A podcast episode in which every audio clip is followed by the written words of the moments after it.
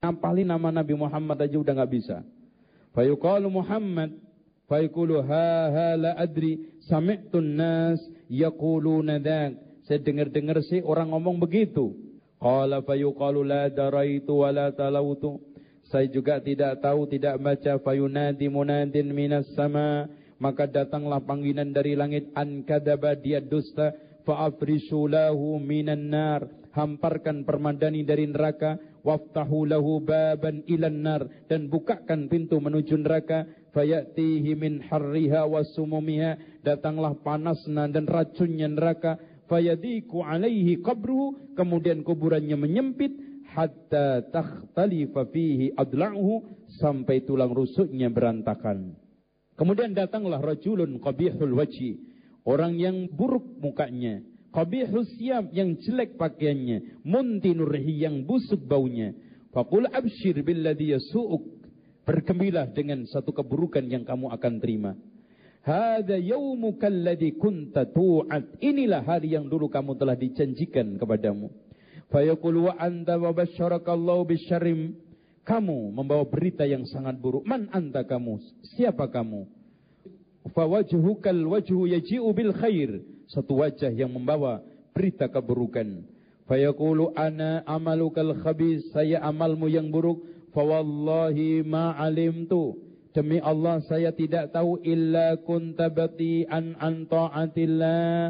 Kamu orang yang lambat dari ketaatan kepada Allah, sari'an ila maksiatillah dan cepat di dalam bermaksiat kepada Allah. Fajazakallahu syarra. Sekarang Allah membalas kamu dengan keburukan. Ini diteruskan dengan dipukul berantakan dan terusnya. Inilah ikhwan adab yang akan dialami oleh orang-orang kafir atau fajir, nikmat yang akan dirasakan oleh orang-orang mukmin, orang-orang yang mati dalam husnul khatimah. Adapun tentang siksa kubur, tidak ada satu ulama ahli sunnah pun yang mengingkarinya. Semuanya menetapkan. Ada beberapa orang yang cekak pemahaman agama yang membeo dengan pendahulu-pendahulu mereka seperti Mu'tazilah dan beberapa orang Jahmiyah dan orang-orang yang ingkar hadis ahad mengingkari siksa kubur. Alasan mereka cukup sepele. Kata mereka di dalam Al-Quran tidak ada cerita tentang siksa kubur. Kemudian yang kedua, siksa kubur itu disebutkan di dalam hadis-hadis yang ahad tidak bisa dipertanggungjawabkan Sementara masalah kaitan kaitan gaib seperti ini harus hadisnya mutawatir. Bahkan dia dengan lantangnya mengatakan bahwa enggak mungkin Nabi Muhammad itu bisa menghabarkan perkara-perkara gaib. Auzubillah. Sangat bodoh banget. Dan bahkan hadirin sekalian kemarin saya dialog dengan orang yang ingkar kubur ini di daerah Bekasi Harapan Jaya apa Harapan Indah itu. Begitu. Sudah kita kasih dalil dari dari Al-Quran di antaranya Fir'aun yang setiap pagi sore dipampangkan kepadanya neraka api nar di situ bukan api di alam di di jahanam tapi di alam kubur. Kemudian hadis yang juga sahih diriwayatkan oleh Imam Bukhari dan Muslim dan hampir kita katakan sekarang ini adalah mutawatir karena semua umat ini membaca Rasulullah SAW menganjurkan di dalam hadis idza farigha ahadukum minat tasyahudil akhir.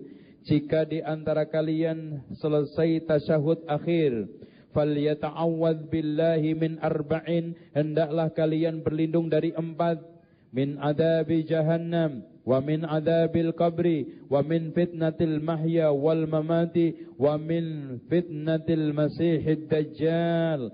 Dan hadis ini diriwayatkan oleh Imam Muslim dan ashabul ashabus sunan. Bagaimana kita bisa mengingkarinya ikhwan? Dan juga di sana di dalam hadis yang lainnya Rasulullah sallallahu alaihi wasallam berdoa setiap selesai tasyahud sebelum salam اللهم إني أعوذ بك من عذاب جهنم وأعوذ بك من عذاب القبر وأعوذ بك من من فتنة المحيا والممات وأعوذ بك من فتنة المسيح الدجال Ini hadis dari Ibnu Abbas radhiyallahu anhuma. Subhat yang kedua, hadis yang terkait dengan Rasulullah pernah menemui dua kuburan yang sedang disiksa. Di dalam hadis yang diriwayatkan oleh Imam Bukhari dari Abdullah ibnu Abbas, marran Nabi sallallahu alaihi wasallam bihaitin. Pernah Rasulullah sallallahu alaihi wasallam melewati satu kebun. Haid itu bukan tembok, tapi kebun. Karena rata-rata kebun dulu ditembokin. Ya, pakai haid. Sehingga jangan salah menerjemahkan di sini min haitanil Madinah au Makkah. Dari kebun Madinah atau Mekah. Dari sini orang-orang yang mengingkari siksa kubur. Yang benar ini Mekah apa Madinah? Lebih lucu lagi, au itu diartikan antara Mekah atau Madinah. Memiliki makna sama. Nggak mungkin Rasulullah ketika itu bilang di Mekah, terus tahu-tahu di Madinah. Padahal ikhwah sekalian, yang dimaksud au di sini adalah syak minar rawi. Keraguan dari perawi hadis kejadian ini di Madinah atau di Mekah. Dan itu tidak membuat cacat satu riwayat.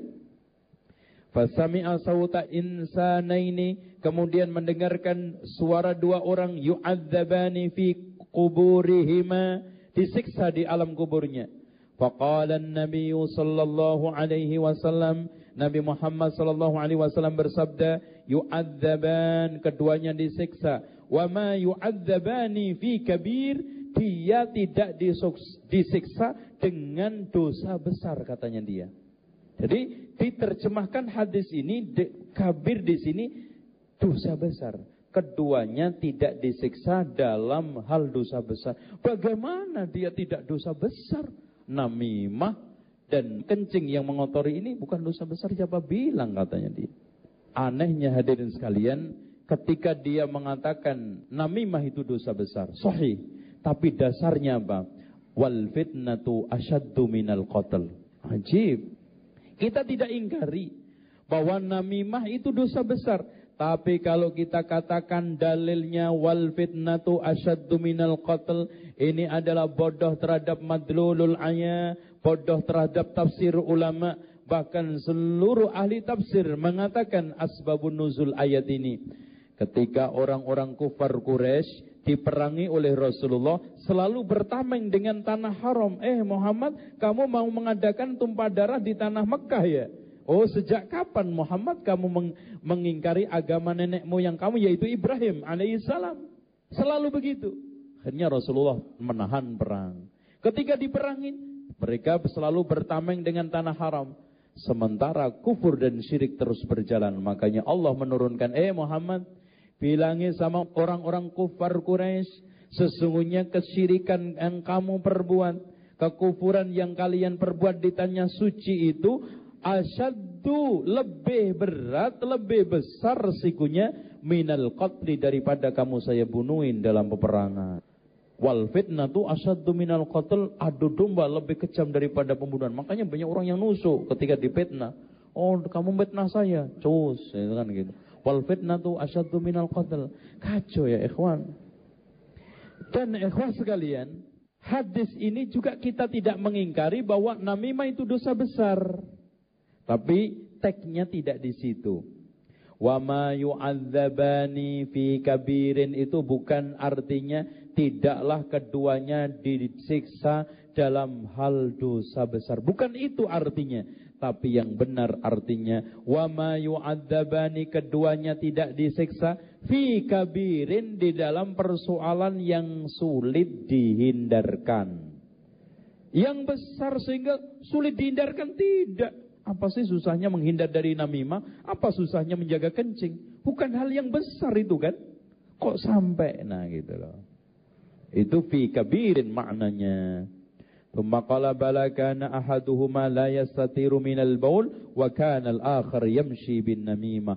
Kemudian Rasulullah SAW meminta pelepah kurma dipecah menjadi dua, ditancapkan keduanya. Lalu Rasulullah katakan, la'allahu ayyukhaffaf anhuma ma lam yaibasa mudah-mudahan diperingankan siksanya selagi tidak kering ini pelepah kurma ini jadi selama masih basah, semoga Allah Subhanahu wa taala meringankan siksaannya. ini. Tapi bukan berarti kita tiru. Ini khusus Rasulullah mas. Jadi jangan nanti kita ah biar siksa kuburnya diringankan kita tancepin apa e, pisang. Iya dijawab pisang. Nanti keluar pisangnya. Wah ini siksaannya ringan banget. Buktinya gedangnya itu buah kan gitu. Nanti biar adem sekalian disiram sama kembang telon. Ini jelas hadirin sekalian khurafat ngarang sendiri. Kalau sudah perkara gaib mas, kalau sudah seperti ini, maka namanya bukan alam gaib lagi, tapi khurafat. Dan kita tidak bisa membenarkannya. Inilah hadirin sekalian. Dan beberapa kondisi orang disiksa di alam kubur. Ada yang disiksa karena makan riba. Antum bisa melihat di halaman asli buku 38. Rasulullah sallallahu alaihi wasallam pernah mimpi Fataina ala nahrin. Di dalam mimpi saya mendatangi sungai Ahmar. Dan tolong mas, mimpinya Nabi itu enggak mungkin ngimpi bunga tidur atau seton. Pasti wahyu. Bahkan pertama kali wahyu Rasulullah sallallahu alaihi wasallam itu ar-ru'a salihah, mimpi yang baik. Jadi ahmar misruddam. Jadi di sungai seperti darah. Fa idzan fin nahri rajulun sabihun yasbah Tiba-tiba aku temui oh ada orang yang di dalam sungai tersebut berenang-renang. Wa idzan ala syattin nahri di pinggirnya sungai itu rajulun qad jama'indau hijaratan katsiratan Di pinggir sungai itu ada orang juga yang sudah mengumpulkan batu yang sangat banyak. Wa idzan dzalika sabihu yasbah. Ketika orang yang mau berenang ke pinggir, ma yasbah thumma ya'ti dzalika alladhi jama'inda hijaratin fayaghfiru fahu. Kemudian orang yang di pinggir yang di sampingnya itu ada batu maka dilemparkanlah batu itu mengenai mulutnya, plok. Fayalqamuhu hajaron, makanya langsung mengenai mulut. Balik lagi. Fayantaliku yasbah thumma ilaihi. Kemudian dia berusaha untuk renang lagi, kembali lagi Kullama raja ilaihi. Setiap dia berusaha untuk minggir. Diantem. Faghafara fahu. Dilempar dengan batu itu. Fa'alqamahu. Sampai membuat dia itu balik ya. Hajaran. Waja'a fi hadis. Sampai akhir daripada hadis. Ini adalah siksaan orang-orang pemakan riba. Masya Allah. Betul pak. Orang yang makan riba itu sama aja makan darah manusia. Al jaza'u min jinsil amal balasan sepadan dengan perbuatan. Makanya dimasukkan pada sungai darah. Nauzubillah min dalik. Begitu juga hadirin sekalian ada orang yang disiksa di alam kuburnya dimasukkan di dalam tempat seperti uh, dapur roti. Roti itu kalau ro, dapur roti ujungnya itu uh, sempit, uh, bawahnya lebar. Kemudian di dalamnya adalah ada orang-orang telanjang, suara jeritan dan raungan terdengar laki perempuan. Ketika sekarang api tersebut menyala, maka mereka terdesak ke atas dan terus menerus seperti itu. Mereka adalah tukang-tukang zina. Dan ada lagi ikhwan, ketika Rasulullah sallallahu alaihi wasallam dimi'rajkan. Hadis ini diriwayatkan oleh Imam Ahmad dan Abu Dawud. Lama urijabi ketika aku dimi'rajkan marartu biqaumin lahum adfarun min nuhas saya melewati seseorang memiliki kuku-kuku yang terbuat dari tembaga yakhmashuna wujuhahum yang menggaruk-garuk wajahnya wasudurahum dan dadanya sampai terkelubas Fakultu man haula'i ya Jibril saya tanyakan siapa mereka Jibril qala haula'i alladhina ya'kuluna luhuman nas mereka-mereka itu yang tukang gibah. Masya Allah. Wa yaqa'una fi a'radihim. Yang suka mencoreng, mengotori, dan melecehkan kehormatan mereka. Ya ikhwan, ghibah. Dan sekarang ini saya sudah menemui di beberapa ikhwan jamaah menerapkan kaidah hadis untuk menjarah temannya. Yang aneh hadirin sekalian kaidah hadis yang mulia tersebut untuk menyeleksi hadis Rasulullah yang dikatakan oleh Imam Az-Zahabi berbicara soal masalah al-jarh wa ta'dil yahtaj ilal wara' kehati-hatian sekarang enggak ya ikhwan? Masalah persaingan lapak jualan langsung jarh wa ta'dil diterapkan. Masalah persaingan bisnis jarh wa ta'dil diterangkan. Sampai ikhwan saya lucu mendengar orang mendapatkan satu berita tanpa tasabut tanpa cek recek dengan dasar wah ini sekarang sudah sampai tingkatan mutawatir. Subhanallah. Gampangnya. Ya ikhwan, mutawatir itu dibutuhkan adoptun, akurat, adlun, tam, sempurna. Kalau sekarang tawatur, sekarang dipenuhi dengan kedustaan. Ya ikhwan, kalau sekarang kita tawatur itu cuman pedomannya yang penting banyak. Ketika Josbus menyerang Baghdad, Beritanya mutawatir, semua televisi, koran mereka kuasai, bahkan seakan-akan sah. Apakah itu tawatur?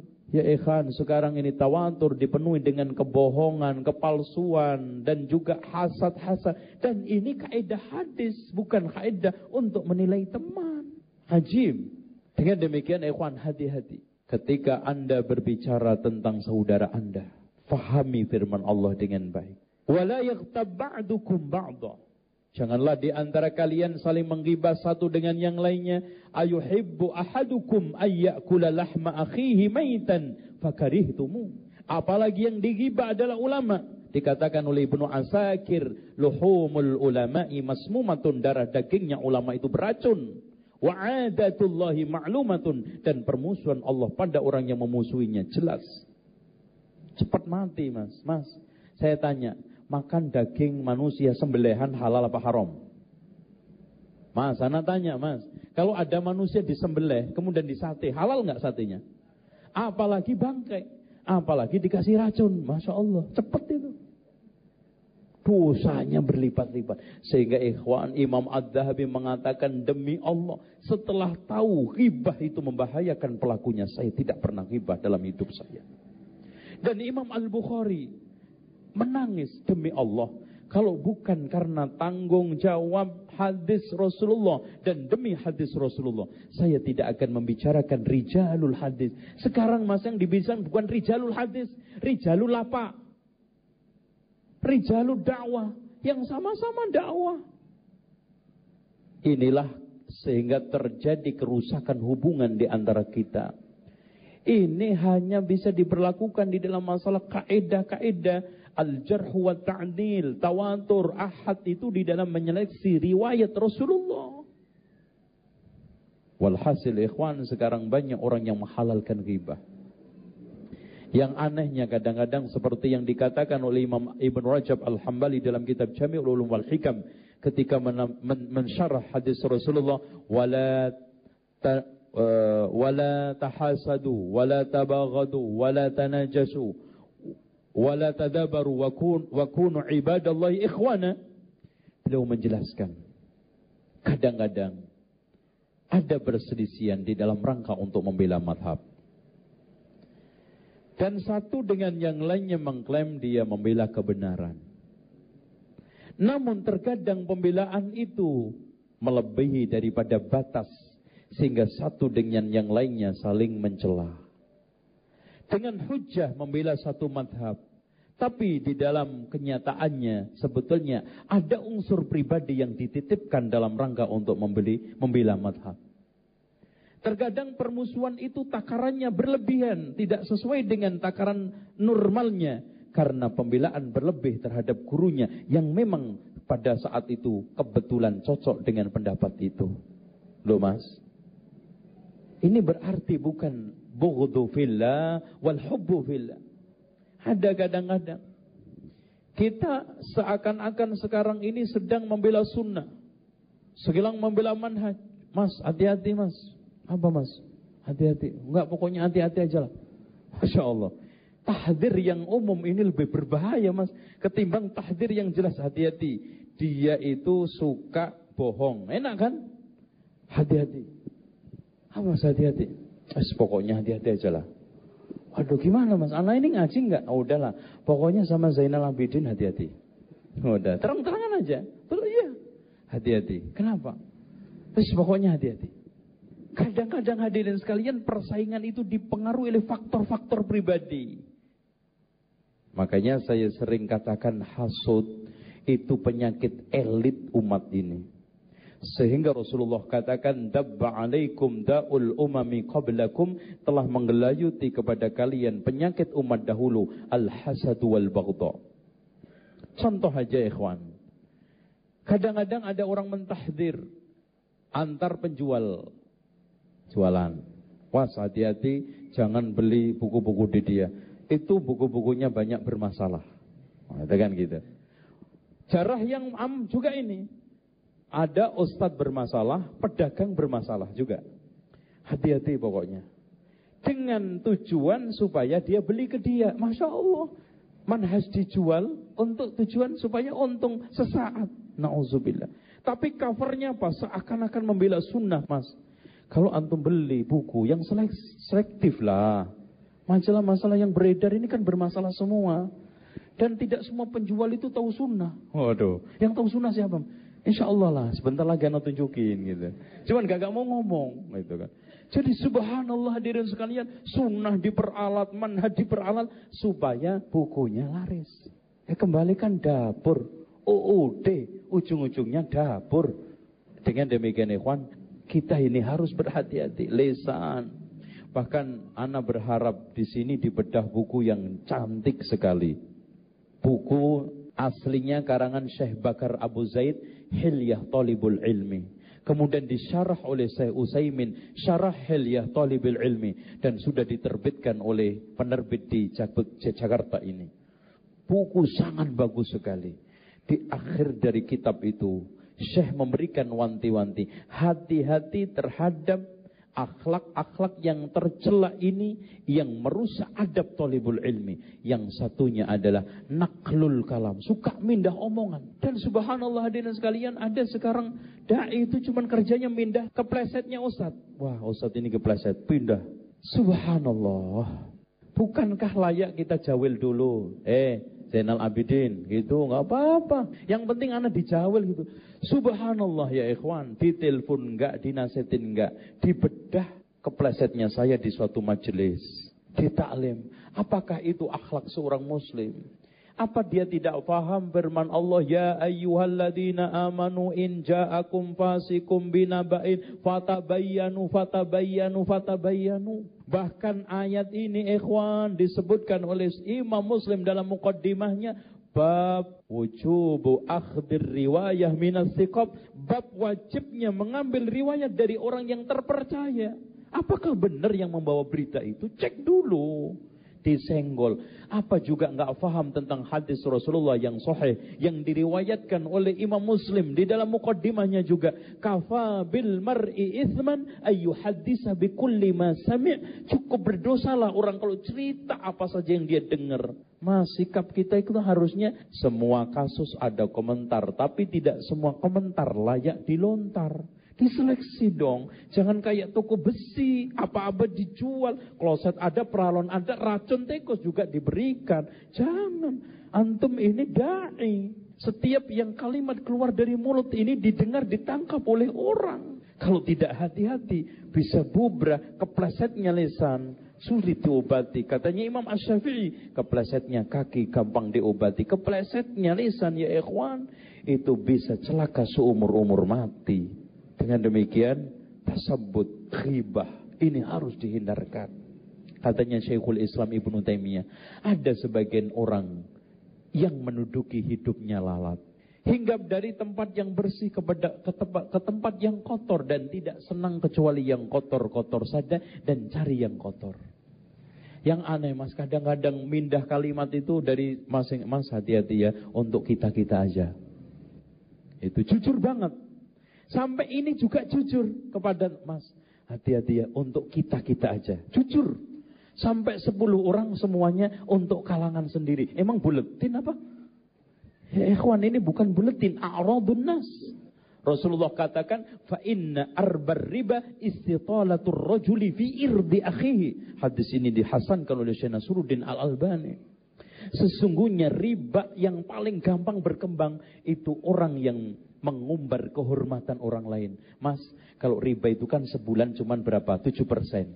Kalau riba berupa ini riba, tek diturunin 10 orang, nyebar 20. Masya Allah, sebulan itu bisa anaknya 30. Gitu kan gitu. 30 persen. 50 persen bisa 100 persen. Cepat beranaknya. Dengan demikian hati-hati ikhwan. Bahkan Rasulullah SAW banyak memberikan peringatan riba, riba, riba itu Masya Allah. Ini tentang bagaimana kita itu bersikap supaya tidak disiksa di sini. Wa yaka'u fi a'radin nas. Wallahu a'lam bisawab.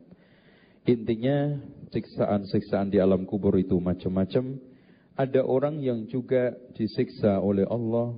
Orang yang melihat orang terzolimi tidak ditolong. Antum melihat di halaman 33. Umira bi abdin min ibadillah diperintahkan kepada salah seorang hamba Allah ayyud rabbi qabri mi'ata jaldatin. 100 pukulan. Falam yazal yas'al wa yad'u. Terus ditanya hatta sarat jaldatan wahidatan fajalata jaldatan wahidatan famtala qabruhu alaihi naran falamma irtafa qala ala ma kenapa kamu memukul saya? Qalu innaka sallaita salatan bighairi tahurin. Kamu salat tanpa bersuci wa mararta ala madlumin falam tansurhu. Kamu melewati orang yang terzolimi tidak kamu tolong. Ya ikhwan termasuk orang yang diribah antum wajib membelanya. Makanya ada satu asar dinukil dari Isa ibnu Maryam pernah bertanya kepada Hawari kepada sahabat-sahabatnya.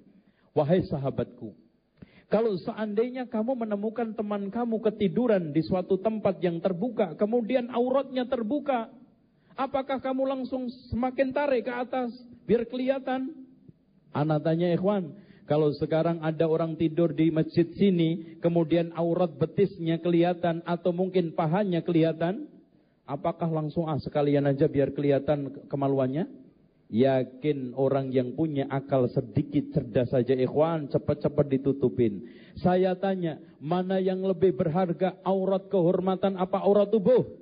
Jelas aurat kehormatan. Kenapa sekarang kamu tambah?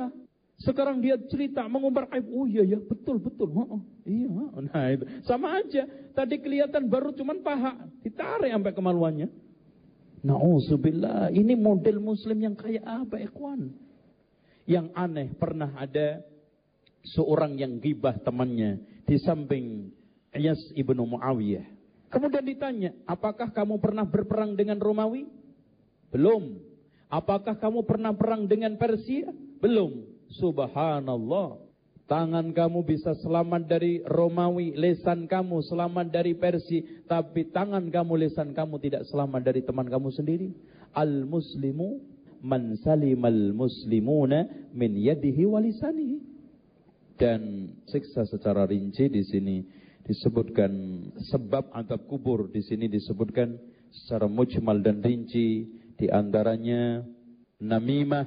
Ah, namimah ini mindah omongan yaitu tadi yang disebutkan oleh Syekh Bakar Abu Zaid yang keduanya ikhwan naklul kalam memindah ya, ya mindah berita rahasia, kemudian mindah omongan sama ini. Kemudian al-lasanah wassalafa. Lisan ya ikhwan.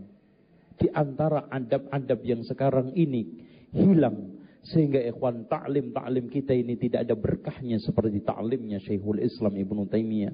Ta'limnya eh, Syekh Al-Allama Abdul Aziz bin Bas. Kenapa? Karena lisan. Lasana. Lisan kita itu gampang menghujat gampang mencela, gampang memfonis, kurang tasabut. Sehingga di dalam kitab itu di antara adab utama dan ini kalau tidak dilaksanakan virus berbahaya buat ta'lim adalah as-sabat wa tasabbut. Terus kemudian terkutoharo, permusuhan, menggunjing orang, atau saksi palsu, tidak menjaga kencing. Intinya adab kubur itu dari maksiat hati bisa, maksiat mata bisa, maksiat telinga, maksiat mulut, lisan, perut, kemaluan, tangan, kaki, badan, ya, seperti nam, namimah, pendusta, riba, saksi palsu, menuduh, menyebar fitnah, dai kebid'ahan, memakan harta riba, makan harta yatim, makan harta suam, peminum khamar zina, homoseksual, pencuri, pengkhianat. Dan ini semuanya nanti akan mendapatkan siksa di alam kubur. Dan ikhwah sekalian tentang orang-orang yang berhak untuk mendapatkan nikmat di alam kubur, ya orang-orang yang taat, orang-orang yang menjadikan segala sesuatu ketaatan sebagai pintu dan jalan menuju surga dan nikmat alam kubur. Intinya tadi orang yang cepat memenuhi panggilan ketaatan dan lamban memenuhi panggilan maksiat. Wallahu a'lam bishawab. Demikian Mungkin kita buka tanya jawab, ada kurang lebihnya saya mohon maaf. Kekurangannya bisa kita tambah di dalam sela-sela tanya jawab ini insyaallah. Ustaz, bagaimana menghadapi suami yang belum mengerti tentang ilmu syar'i, majlis ilmu, pernah ia melarang anak merubah penampilan untuk tidak berhijab. Ya ikhwan, seorang suami, Masya Allah, seharusnya suami Ya ayyuhalladzina amanu ku anfusakum wa ahlikum nara. Bahkan di dalam hadis Rasulullah ikhwan, ma min abdin muslimin yastar'ihi Allahu ra'iyatun summa yamutu wa yawma yamutu wa huwa ghashin li ra'iyatihi illa kana min ashabin nar. Di dalam lafaz lain illa lam yajid rihal jannah.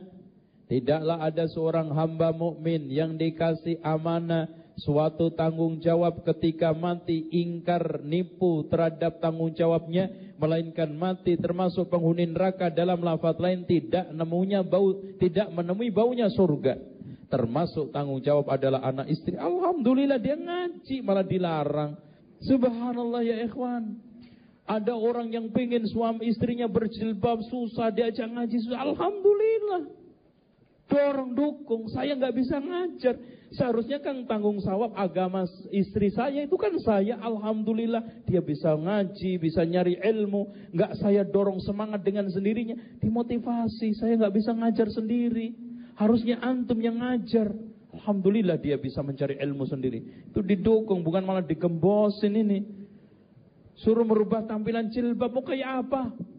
Jilbab itu ya ikhwan, jilbab yang menutupin seluruh tubuh kecuali muka dan telapak tangan di sini ada ikhtilaf di antara ulama tapi abdulnya bagusnya intinya sempurnanya ditutup juga mukanya kalau tidak yang paling penting selainnya itu harus ditutup jangan sampai membentuk tubuh jangan sampai tipis transparan jangan sampai apa ya mencolok warna-warni dan tidak e, menampakkan bentuk-bentuk tubuhnya. Itu pakaian yang syar'i. Bagaimana membantah orang yang mengatakan kalau azab kubur tidak ada karena mereka berdalil buktinya kalau ada mayat dibongkar kuburannya jasad mayatnya tidak rusak.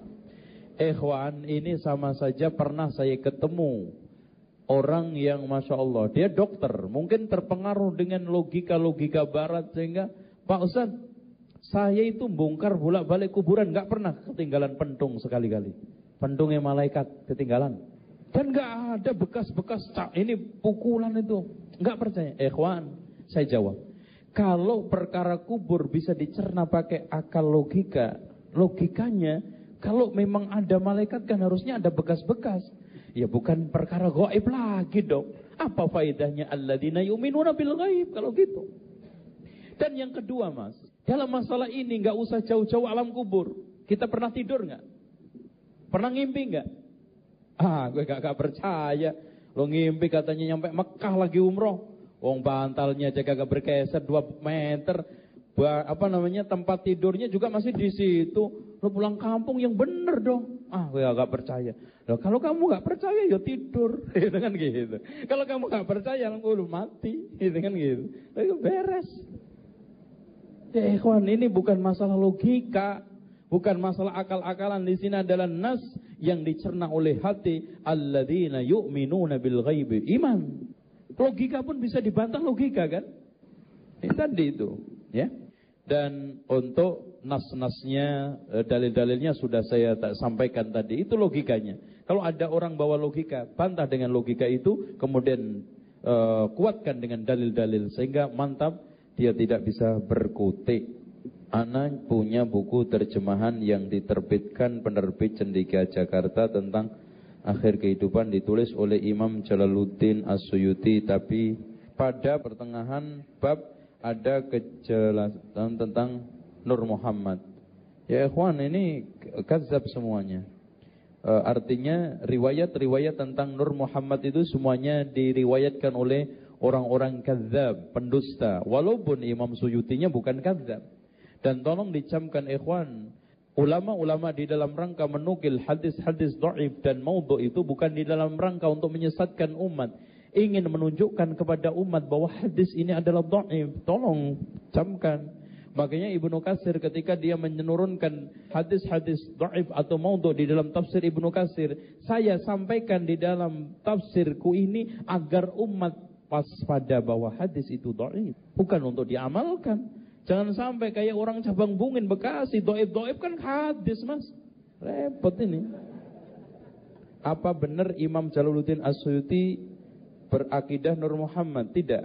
Orang yang membantah adanya adab kubur mengatakan bahwa dalil mereka adalah Quran surat 363. Maka mereka mengatakan bahwa kata-kata tidur dalam ayat tersebut berarti telah mati kita ditidurkan seperti tidur kita di dunia. Wah dibalik. Tidur itu kayak mati, bukan mati kayak tidur. Ini dibalik ayatnya. Allahu yatawaffal anfusa hina mautiha eh hina naumiha. Aku malah dibalik ini. Ini dibalik. Jadi orang tidur itu ibarat mati.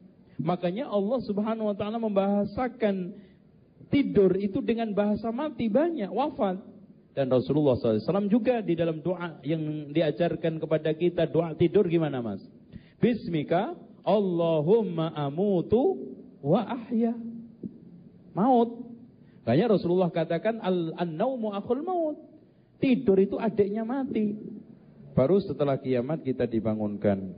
Ini kan kesimpulan dia. Nah kesimpulan itu bertentangan dengan hadis. Nah pertanyaannya mas, mana yang lebih didahulukan? Ucapan Rasul apa kesimpulan dia? Eh jauh. Kemudian ini ulama aja enggak mau ngelawan Nabi. Masya Allah. Ini terlalu ini orang. Ada dalil yang menerangkan tentang mati suri. Apakah mati suri itu? Ya ikhwan, Sebetulnya mati suri itu istilah orang-orang awam saja.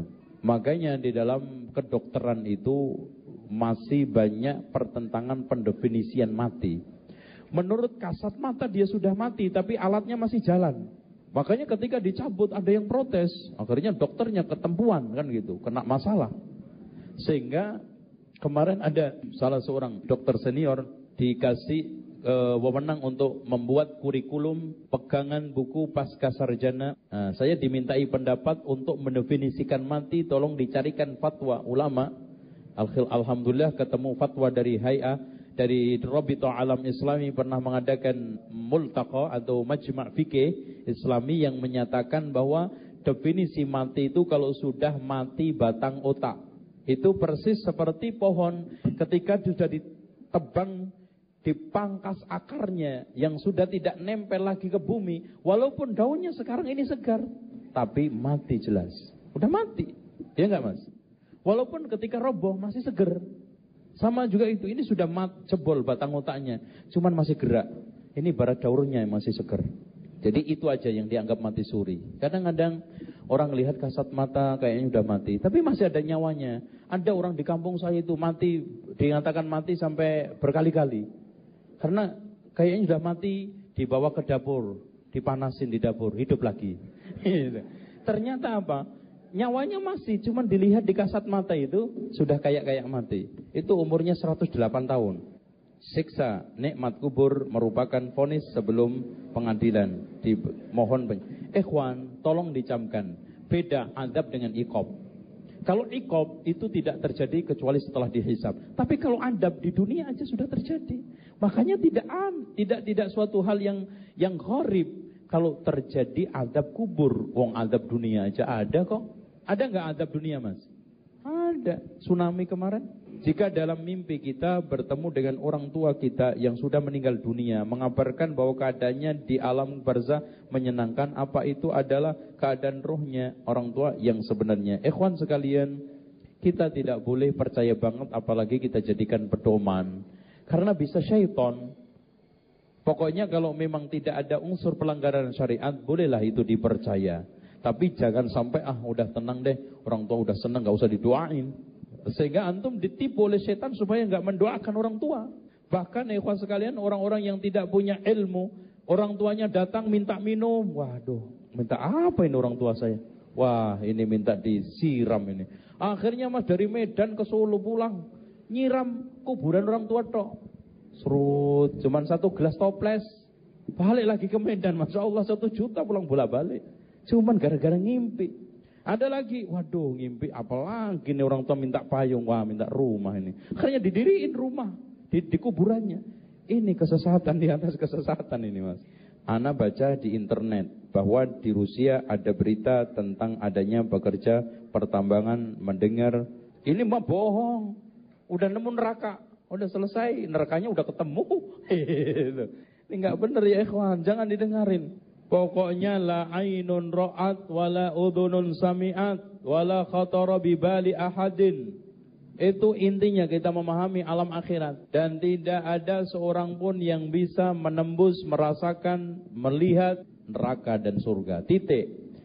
Dan ini sebetulnya pelecehan akan memberikan subhat Mas. Eh, jangan takut nerakanya udah gue temuin. ya.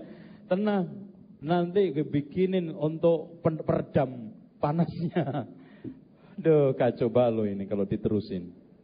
Ada orang yang mengatakan bahwa akhirat tidak kekal karena hanya ini ikhwan insyaallah bukan akhirat kalau akhirat tidak kekal ini omongan orang-orang lantur dan kafir dan orang-orang dahriun orang pengingkar alam akhirat tetapi tentang masalah neraka itu kekal atau tidak memang ini ada perselisihan di antara ahli sunnah wal jamaah jadi intinya begini yang menyatakan bahwa neraka itu tidak kekal adalah Ibnu Qayyim Al-Jauziyah di dalam kitabnya Sawa'iqul Mursalah. Dia menggunakan hujah-hujah dan juga gurunya Syekhul Islam Ibnu Taimiyah namun telah terbantahkan banyak ulama bahwa neraka itu kekal. Uh, pernyataan ahqaba, kalimat ahqab itu tidak menunjukkan saat-saat tertentu akan dihentikan tidak. Ahqaba itu merupakan satu segon atau kalimat yang menunjukkan bahwa manusia nanti masuk neraka itu bertahun-tahun yang nggak kehitungan gitu loh. Sehingga tidak ada sama sekali pembetulan dari ayat tersebut neraka itu tidak kekal. Antum bila surat Hud ayat 108. Ini yang dipakai oleh Syekhul Islam Ibnu Qayyim Al-Jauzi dan juga Syekhul Islam Ibnu Taimiyah. Wa ammal ladzina su'idu fa fil jannati khalidina fiha ma damatis wal ardu illa ma syaa rabbuk. Kalimat illa ma syaa rabbuka kecuali yang dikehendaki oleh Allah Subhanahu wa taala tidak an ghairu masdud. Jadi kalimat illa ma syaa rabbuk ada yang diistimbat dipahami sebagai pernyataan Allah bahwa neraka itu tidak kekal. Namun e, hal ini tidak benar bahwa illa masya rabbuka itu penghuninya ada di antara mereka yang dikehendaki oleh Allah selamat dan keluar tapi nerakanya kekal. Yang khalidina fiha ya kekal. Apalagi ada yang mengatakan nanti neraka itu lama kelamaan netral. Jadi lama kelamaan netral jadi biasa.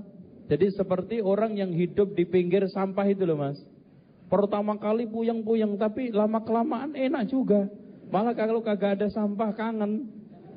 Ini jelas pendapat yang konyol, sesat dan tidak benar. Ini kias ma'al farik ya. Perjalanan terus sampai begitu menarik namun di masyarakat awam terjadi peng, penghadian pahala untuk arwah roh para leluhur dari lingkungan RT RW, masya Allah. Iya mas, yang aneh lagi adalah diskriminasi pengiriman. Di, di masjid itu kalau yang ngirim duit sepuluh, seribu, seratus ribu Al-Fatihah lengkap. Kalau yang sepuluh ribu digabungin, sepuluh ribu, dua puluh ribu, tiga puluh ribu Al-Fatihah. Karena lengkap nih baru lima puluh. Ah lima puluh kebanyakan, digabungin lima puluh, lima puluh, seratus Al-Fatihah. Ya ikhwan ini orang miskin gak masuk-masuk surga. Kasihan. Dan di masyarakat Pak, betul kasihan orang miskin Pak. Kalau orang miskin yang mati, yang datang itu lemes itu. Di Jawa Timur itu kan ada biro jasa kematian Pak. Yang pakai jumbo itu yang bisa beli cuma camat sama lurah. Yang paket menengah ini orang-orang kelas RW RT lah. Ini yang paket mini pak, masya Allah. Itu guru yang itu loh baru lulus TK TK kemarin yang baca ngantuk, gak semangat karena aduh gak gairah. Ini jelas ya ikhwan, diskriminasi akhirnya membuat orang korupsi semangat pak. Katanya orang korupsi, gue korupsi satu miliar nanti gue sisihin 100 juta, gue beli lima kampung bisa.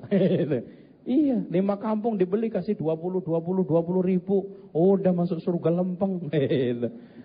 Ya ikhwan, ini, ini betul-betul kerusakan di atas kerusakan sehingga Ibnu Abil Is Al-Hanafi haram dilarang membeli Quran untuk mayit mengupah Al-Quran untuk mayit.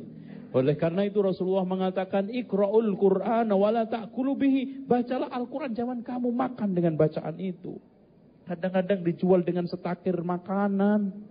Makanya di Jawa Timur namanya berkat seambrek-ambrek agak buat ngangkat. Itu terus nanti adanya betik gitu ya. Cuman segitu Quran dijual. Ya, tolong.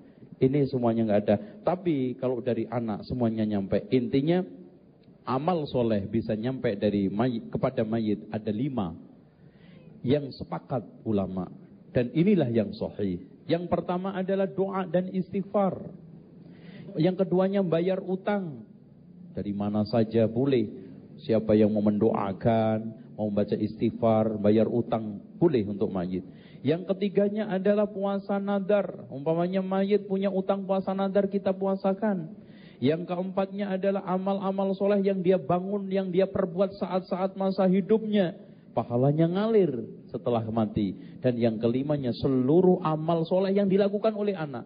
Termasuk baca Al-Quran, haji, umroh, sholat. Otomatis nyampe ke anak. Karena Allah berfirman, "Wa an laisa lil insani illa ma Tidaklah seseorang mendapatkan balasan kecuali dari hasil usahanya dan Rasul mengatakan, "Wa inna waladakum min kasbikum." Anak-anakmu itu dari hasil usahamu. Kalau memang anak itu hasil usaha bapak, maka semuanya nyampe ke bapak juga. Maksudnya orang tua perempuan juga. Sehingga ikhwan, apa saja harta yang diambil oleh orang tua dari anak itu halal, walaupun tanpa izin. Makanya kalau seandainya orang tua tahu-tahu pulang kagak pakai bilang ngambil sepatu, nggak boleh dikatakan wah bapak nyolong sepatu, itu nggak boleh.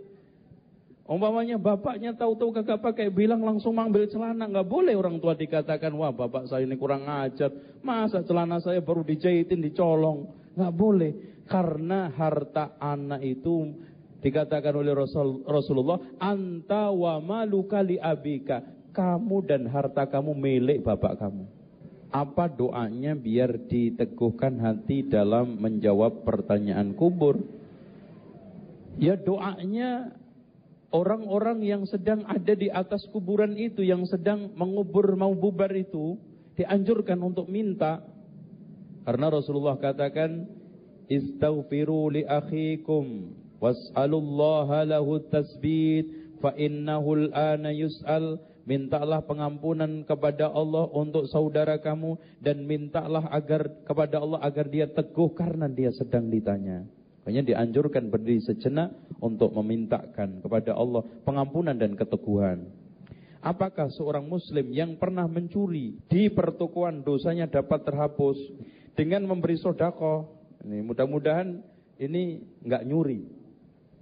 Ikhwan, siapa saja yang mencuri, ngerampok, korupsi harus dibalikkan. Harus dibalikkan. Kalau enggak, tetap ditagih. Makanya Syekh Muhammad Ibnu Saleh Al-Utsaimin di dalam kitab Juz Amma, tafsir Juz Amma mengatakan, dosa-dosa yang terkait dengan anak Adam tidak di bawah kehendak Allah. Inna Allah la yaghfiru ayyushraka bihi wa yaghfiru maduna dzalika liman yasha. Liman yasha itu tidak termasuk dosa-dosa anak Adam. Karena di dalam hadis muflis itu yang paling nyata. Ketika Rasulullah tanya sama sahabatnya, kamu tahu nggak siapa yang muflis? Ya muflis di antara kita orang yang bangkrut, duitnya ludes, hartanya ludes. Enggak. Muflis adalah bangkrut adalah orang yang datang dari kiamat bawa pahala, sholat, puasa, zakat Syatamahada memaki ini, menghujat ini, memakan harta orang ini, mendolimi ini, menuduh ini. Kemudian ini ngambil kebaikannya, ini ngemanggil kebaikannya sampai habis. Masih ada yang nagih, diberikan kesalahan ke dia, dilempar ke neraka. Buktinya tidak akan dihapus hadis ini. Bahkan juga di sana ada hadisul jisr. Nanti manusia ketika sudah selesai meniti sirot dimasukkan ke suatu jembatan yang lebar dan luas. Hadis ini ada di dalam Sahih Bukhari dan Muslim. Fayaqtassu ba'duhum ba'du satu dengan yang lain saling kisos mengkisos. Setelah bersih masuk surga semuanya. Daripada nanti punya tanggungan dua-duanya kagak masuk surga, mendingan tempiling-tempilingan. Ah, lu sodok dong, lu dor itu, tendang dan semuanya. Jadi setelah bersih masuk surga. Ini hadisnya ada di dalam Sahih Bukhari. Dengan demikian, saya sarankan yang mencuri barang toko ini, tolong cari tokonya. Datang kepada direktur pemiliknya, ini Pak, maaf Pak, ngomong enak-enak. Dulu terus terang Pak, saya itu mencuri Pak. Tapi saya tolong Pak, jangan dimasukkan ke polisi Pak. Anak udah tobat Pak ya Pak ya. Itu kasih mukotimah yang bagus. Ini Pak semuanya duitnya. Senilai ini Pak dulu. Tapi kalau sekarang tokonya sudah nggak ada, ahli warisnya sudah nggak nggak nggak ketemu, boleh disodakokan. Ayuhal ahibba, kunu ma'na ida'ati Hang FM